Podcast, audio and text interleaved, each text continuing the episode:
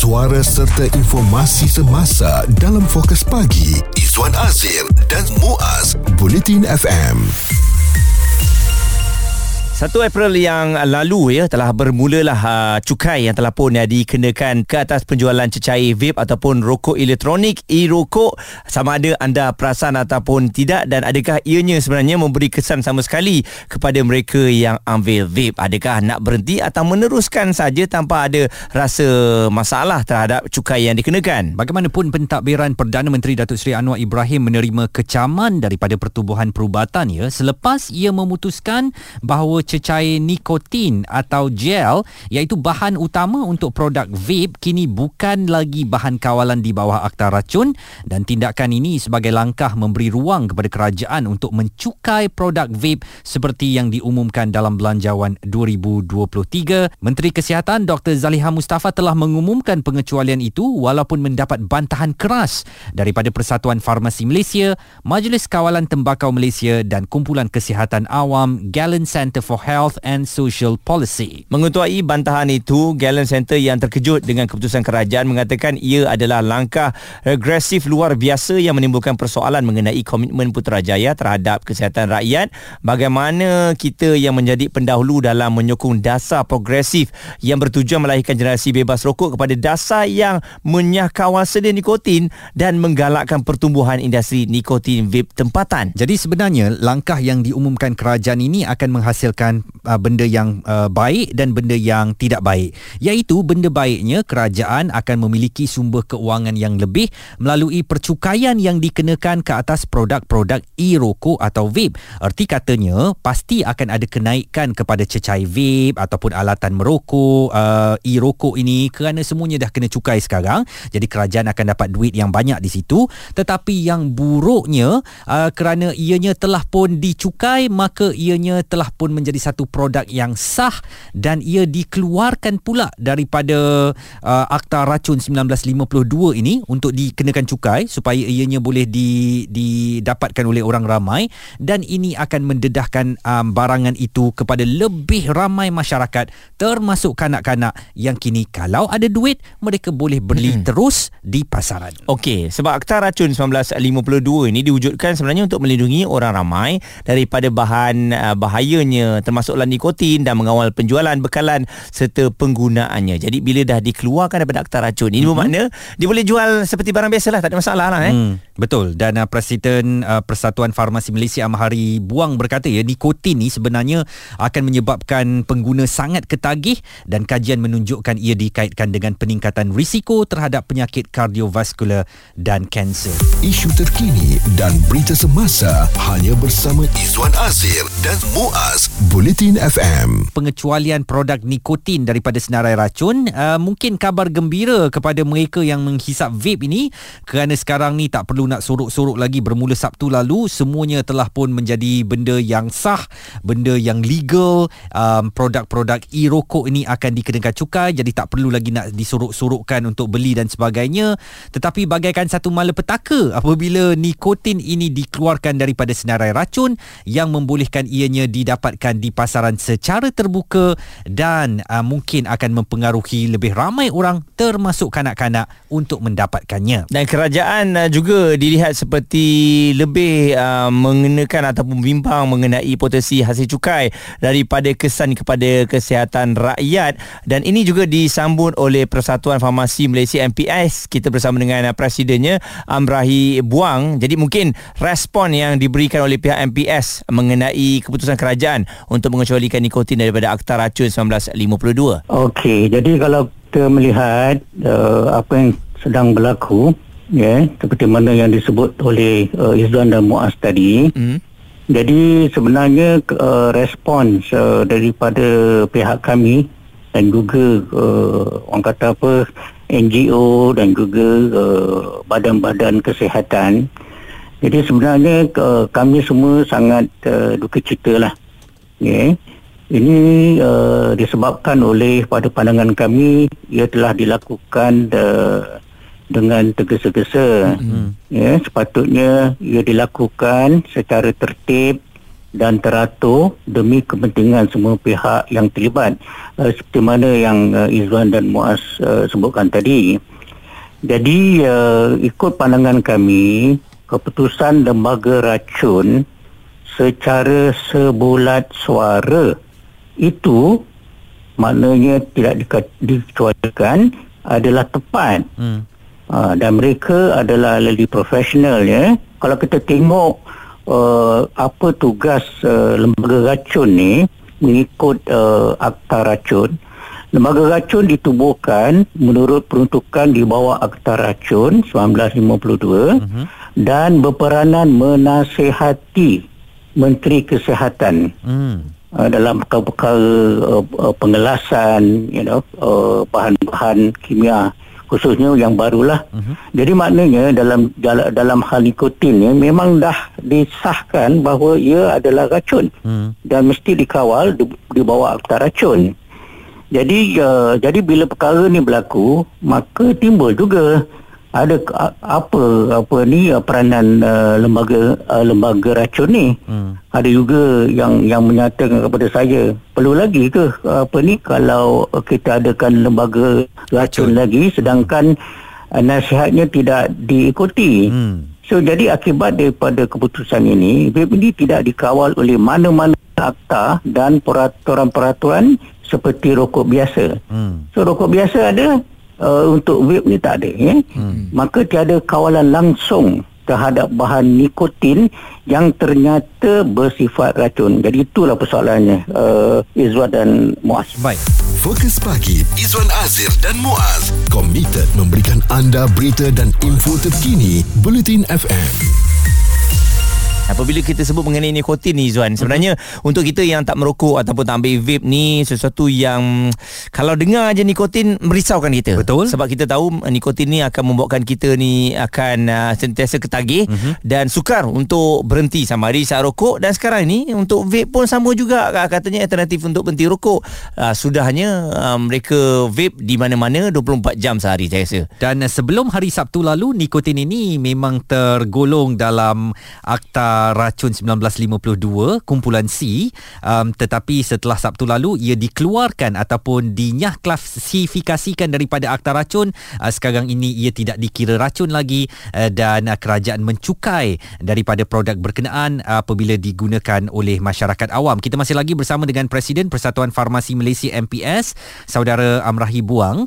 Um, uh, kita tahu bagaimana kerajaan mengumumkan bahawa produk-produk vape dan nikotin ini akan dicukai dan hasil cukai itu menerusi ucapan belanjawan uh, kemarin uh, dikatakan akan dikembalikan kepada uh, Kementerian Kesihatan untuk merangka lebih banyak program-program kesedaran rakyat. Jadi bagaimana take ataupun stand daripada Persatuan Farmasi Malaysia tentang ini orang panggil circle ni. Maknanya tak apa jual uh, dapat cukai, kemudian cukai itu kembalikan kepada Kementerian Kesihatan untuk merangka program kesihatan. Uh, di satu pusingan yang never ending story ni. Bagaimana uh, pandangan daripada MPS? Kalau saya dengar tadi apa ni saya pun nak tergelar juga. Hmm. jadi uh, jadi kita kena ingat sebenarnya balik pada persoalan tadi. Mengapa perlu vape? Apa tujuannya vape? Adakah dia untuk uh, usaha untuk untuk memberti, membertikan orang kata apa ketagihan ataupun dan sebagainya mm-hmm. ataupun sebagai uh, rekreasi atau suka-suka je. So jadi uh, sepatutnya kalau apa-apa pun pencegahan itu adalah lebih baik daripada uh, merawat. Hmm. Jadi sebenarnya kalau ikut ke yang patut dilakukan uh, yang berlaku di negara-negara lain bad terus saja. Macam contoh negara Singapura tak ada. Tak boleh kita tak boleh vape di negara Singapura. Hmm. Jadi kalau negara lain boleh, kenapa tidak kita?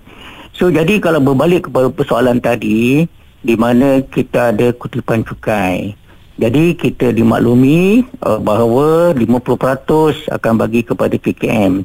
Jadi kita pun nak tanya, kenapa 50%? Kenapa tak 100%? Hmm. Juga, kenapa pula kita ambil langkah ini sedangkan rokok konvensional, eh, uh, cukai untuk rokok konvensional dah lama tak dinaikkan. Mm-mm. So sepatutnya perkara tu boleh dinaikkan dan selama ni pun cukai daripada uh, rokok konvensional pun adakah diberikan kepada KKM selama ini. Mm-hmm. Jadi ini yang yang yang kita rasa uh, pelik dan ajaib lah. Yalah. Jadi maknanya benda yang kita tak tahu, kita boleh buat anggaran. Ya, kita boleh buat anggaran uh, berapa bilion yang kita boleh dapat daripada daripada ini, uh, daripada cukai ini. Mm-hmm. Tetapi kita jangan lupa kalau kata dia menjadi satu uh, ketagihan uh, orang kata apa? Uh, yang yang berlarutan mm-hmm. dan mengakibatkan penyakit-penyakit uh, tidak berjangkit yang lain. Mm-hmm. Jadi dia bermasalah sebab nak rawatan orang yang nak berhenti rokok ni melibatkan kos yang tinggi Betul. ataupun uh, kesan uh, kesan-kesan disebabkan oleh nikotin ini dengan uh, penyakit-penyakit uh, tidak berjangkit ni NCD ni jadi satu masalah. Jadi ikut data-data yang kita ada memang tak berbaloi lah. Mm-hmm. Maknanya uh, teks-teks ni semua sebenarnya akan digunakan untuk merawat. Jadi kita tak nampak pendekatan ni uh, lebih baik atau tidak. Jadi dan seperti mana yang sebut daripada awal tadi iaitu uh, sekarang ni maknanya langsung tak ada undang-undang. Mm-hmm. Jadi macam mana kita nak mengawal tak tak ada undang-undang tak ada peruntukan yang mengatakan apa ni ke, perkara ni boleh dikawal dan sebagainya. Kita tak nampak siapa yang kawal. Hmm. Adakah uh, mana apa ni kita tak tentu. Jadi kita tak tahu dan sedangkan kita tahu bahawa nikotin ni adalah satu bentuk satu satu uh, racun. Jadi benda beracun ada ada di pasaran dan tak dikawal. Ha, itulah masalah dia. Jadi saya, jadi itulah apa ni kita rasa yang yang yang selalu saya dah sebut 2 3 hari ini dan juga yang diberikan oleh sahabat-sahabat yang lain adalah perkara ni perlu ditangguhkan. Maknanya walaupun ianya dah digazetkan, pelaksanaannya perlu ditangguhkan sehingga rang undang-undang yang baru tu, eh rang undang yang yang yang, yang tersekat, ya, iaitu untuk orang kata apa untuk mengawal uh, apa ni perkara ni iaitu kita kena perlu wujudkan akta kawalan produk tembakau dan merokok. Hmm. Ya, yeah, maknanya benda tu dah tergantung daripada tahun lalu. Okay. Ini termasuk uh, untuk menga- untuk mengadakan generasi penamat hmm. untuk menghentikan ancaman ketagihan nikotin uh, di negara ini untuk generasi akan datang. Okey. Jadi ini yang jadi jadi jadi perbualan dan kita harap uh, pihak-pihak yang bertanggungjawab ahli parlimen ya ke uh, buat perkara ini dan ambil perkara ini secara serius. Hmm. Ia satu perkara yang sangat besar sebab perkara ini telah tidak terkawal. Itu masalah dia sekarang. Cik Amrahi Buang selaku Presiden Persatuan Farmasi Malaysia MPS tidak bersetuju dan kita lihat seakan-akan um, perkara ini tidak dibawa oleh uh, kerajaan sekarang, Betul. oleh kerajaan terdahulu ya, tak mm-hmm. dibincangkan. Uh, malah keputusan yang dibuat juga agak berlainan. Dan uh, ini kata rakan kami di Hot FM bekas Menteri Kesihatan Khairi Jamaluddin, uh, beliau menulis uh, jika tidak ada akta baru akan berlaku kelompongan dalam undang-undang sebab vape tidak dapat dikawal langsung sebab itu kami bawa akta kawalan merokok tapi tak sempat diluluskan. Dengan akta tersebut, produk nikotin dalam vape boleh dikecualikan sebab ada akta yang mengawal. Pendapat, komen serta perbincangan fokus pagi. Izwan Azir dan Muaz Bulletin FM sedang memperkatakan tentang pengecualian produk nikotin daripada senarai racun. Kalau daripada awal jam ini suara yang dizahirkan oleh orang ramai uh, ialah bagaimana um, kebimbangan mereka bahawa nikotin kini boleh diperolehi dengan mudah melalui produk-produk e-vape uh, yang uh, bebas kini dijual di pasaran apabila ia telah pun dikenakan cukai. Mm-mm. tetapi ada juga suara-suara suara Muaz yang menyokong tindakan oleh kerajaan ini? Antaranya Pusat Pilihan Pengguna CCC yang menyatakan sokongan kepada kerajaan dalam langkahnya untuk mengecualikan cecair vape atau gel nikotin daripada Akta Raja 1952 dan CCC berkata ia akan memberikan laluan kepada cecair vape yang mengandungi nikotin dikawal dengan sewajarnya dan bukannya tertakluk kepada Akta Racun. Pengecualian cecair vape yang mengandungi nikotin daripada Akta Racun mesti dilengkapkan dengan pengenalan undang-undang atau pindaan kepada undang-undang sedia ada dan ini bagi membolehkan produk itu dikawal dengan cara yang bijak dan bersepadu membolehkan usaha untuk mencegah vape bawah umur dan penguatkuasaan sekatan umur.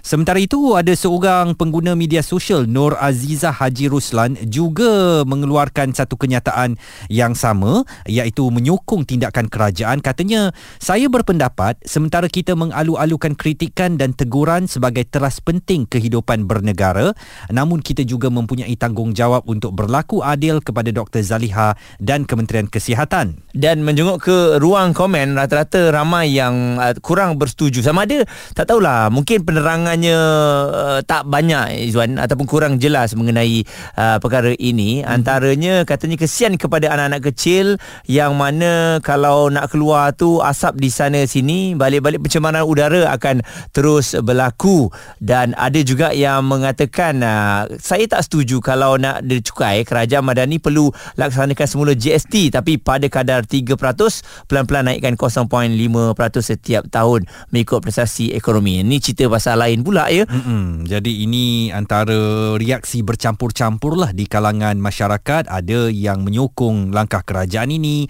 ada yang menyatakan ini suatu langkah terkebelakang yang membolehkan lebih ramai orang mendapat akses kepada cecair vape dan uh, membu- membudayakan um, merokok secara vape ini sedangkan dahulu pernah nak diperkenalkan generasi penamat atau GEG ianya tidak sempat dibentangkan ataupun telah dibentangkan di parlimen tetapi parlimen dibubarkan belum ada langkah susulan kepada cadangan kerajaan berkenaan. Uh, sebaliknya yang datang daripada parlimen ketika ini ialah pengecualian nikotin daripada Akta Racun 1952 dan pengenalan uh, cukai kepada produk-produk vape yang memungkinkan lebih ramai lagi orang untuk mendapatkan vape kerana ia kini sah di sisi kerajaan. Bincang, debat dan pendapat bersama personaliti TV dan radio. Izwan Azir dan Muaz Fokus Pagi di Bulletin FM. Pengecualian produk nikotin daripada senarai racun uh, kalau tadi kami dah bawakan kepada anda bagaimana segmen masyarakat kita uh, terbahagi dua ada yang lantang menentang tetapi ada segelintir masyarakat yang menyokong langkah uh, diumumkan kerajaan ini. Sebenarnya kalau kita tengok bila mengeluarkan nikotin daripada akta racun ini uh, sebelum meluluskan undang-undang uh, kawalan tembakau akan memberi kanak-kanak akses kepada produk vape yang mengandungi nikotin sekaligus bakal mewujudkan satu generasi baru kanak-kanak dan orang muda yang menjadi ketagih. Kita ada Amirul yang berada di Georgetown. Ya, saya rasa saya tak bersetuju dengan tindakan uh, kerajaan lah dengan tindakan yang baru ni. Mm-hmm. Saya um, dia sebenarnya dia membawa uh, perkara yang lebih banyak negatif kepada positif sebenarnya. Mm-hmm. Kalau kita tengok uh, memang kerajaan akan dapat orang kata apa berbilion-bilion dah kan orang kata apa pendapatan negara ataupun hasil daripada cukai daripada apa uh, produk uh, nikotin kan, produk elektronik ni kan. Mm-hmm. Tapi kita kena faham um, orang kata apa eh uh, jangan fikir dalam masa yang uh, terdekat ni kita kena fikir long term dalam masa yang jauh. Sebab kita kena faham apa kalau kita tengok kan penyakit-penyakit seperti merokok ni uh, banyak datangnya bila kita dah umur tua nanti bila kita dah berusia. Tapi kita tengok eh, kita memang dapat kutip duit tu berbilion-bilion tapi nanti duit tu akan back to balik government untuk merawat orang-orang yang berpenyakit yang daripada merokok ni sebenarnya. Faham hmm. tak? Setuju. Hmm. sebab saya ni uh, saya sebenarnya saya bekas perokok tau. 11 tahun saya bekas perokok. Hmm. ah dan setahun saya try untuk cuba uh, merokok uh, apa vape lah sebenarnya kan. Jadi benda ni sebenarnya tak function pun. Apa elektronik apa apa vape ni sebenarnya memang tak function pun sebenarnya. Hmm. jadi dan saya dah 3 tahun uh, berhenti merokok alhamdulillah Ah, jadi uh, orang kata apa bagi saya saya dan kita tak bersetuju lah. Sebabnya uh, vape ni sebenarnya datangkan uh, apa keburukan mm-hmm. terutama kepada golongan muda terutama kadang-kadang budak-budak pun kita tengok dah boleh vaping kat merata-merata tempat tu tak tanpa rasa bersalah ah tanpa rasa bersalah betul tu kadang-kadang mm-hmm. kita tengok bookingnya budak lelaki budak perempuan pun ada kan yeah. jadi bagi saya macam dan saya pernah dengar dekat bulletin FM kat silap saya yang orang kata apa uh, vape ni ada cecair orang kata apa dadah kan yang kita tak tahu mm. ah jadi macam bagi saya ia memang mendatangkan uh, keburukan banyak keburukan lah kepada negara kita kan. Macam mana kita nak melahirkan selasiah generasi-generasi baru yang orang kata apa yang yang orang katanya berkualiti lah kepada hmm. negara. Jadi bagi saya saya sangat tak setuju lah sebenarnya. Pandangan daripada Amirul di Georgetown Pulau Pinang uh, turut disambut dengan satu tweet oleh Syukur Sheila ini yang tulisnya mohon kerajaan lihat balik kebenaran pengecualian cecair nikotin dalam vape daripada akta racun. Sejauh mana nikotin vape tersebut tidak berbahaya kepada tubuh badan kita inikah perjuangan kerajaan sekarang. Dan uh, Sufian juga memberikan pandangan mengenai isu ini. Setelah ditarik balik uh, pengecualian gel nikotin ataupun uh, cecair nikotin ini apa kesannya guys? Kesannya rakyat tak dapat kita lindung lagi dengan uh, racun ini. Kerana anak kita lepas ini boleh mengisap vape tanpa ada kawalan akta-akta yang mengawal uh, dengan uh, terhad jadi adakah dengan uh, perkara ini Zuan akan membuatkan uh, industri vape ataupun mereka uh, pemilik-pemilik syarikat vape ni tersenyum lebar apabila nampaknya penjualan ni walaupun ada kenakan cukai hmm. tetapi dah mudah untuk dijual di mana-mana. Jadi ada dua tindakan kerajaan yang mungkin membingungkan kita sedikit pada ketika ini. Satu mengecualikan nikotin daripada Akta Racun 1952 dan kemudian mengenakan cukai kepada produk-produk vape. Satu lagi muas, mungkin hmm. satu lagi isu yang kita boleh bincangkan kemudian ialah kebenaran uh, untuk menjual mercun secara terbuka kerana mm-hmm. kerajaan mendapat hasil cukai daripada produk berkenaan. Uh, memang kita faham kerajaan mencari jalan untuk menambah dan menokok dana kerajaan itu supaya boleh dilakukan pembangunan dan sebagainya tetapi apa juga yang boleh mengundang masalah uh, kepada rakyat termasuk isu kesihatan sebenarnya perlu dipertimbangkan dengan sebaik-baiknya. Kita harapkan apa yang kita bincangkan bersama hari ini dapat membuka mata uh, dan juga menjadi uh, platform kepada semualah kan? Uh, bahawa kadang-kadang ada tindakan kerajaan yang uh, dilakukan itu tidak 100%nya dipersetujui oleh rakyat. Tapi kita faham mungkin juga apa yang dilakukan itu mm, jangka masa yang panjang hmm. akan kita dapat lihat hasilnya. Suara komuniti anda. Fokus pagi. Izwan Azir dan Muaz. Bulletin FM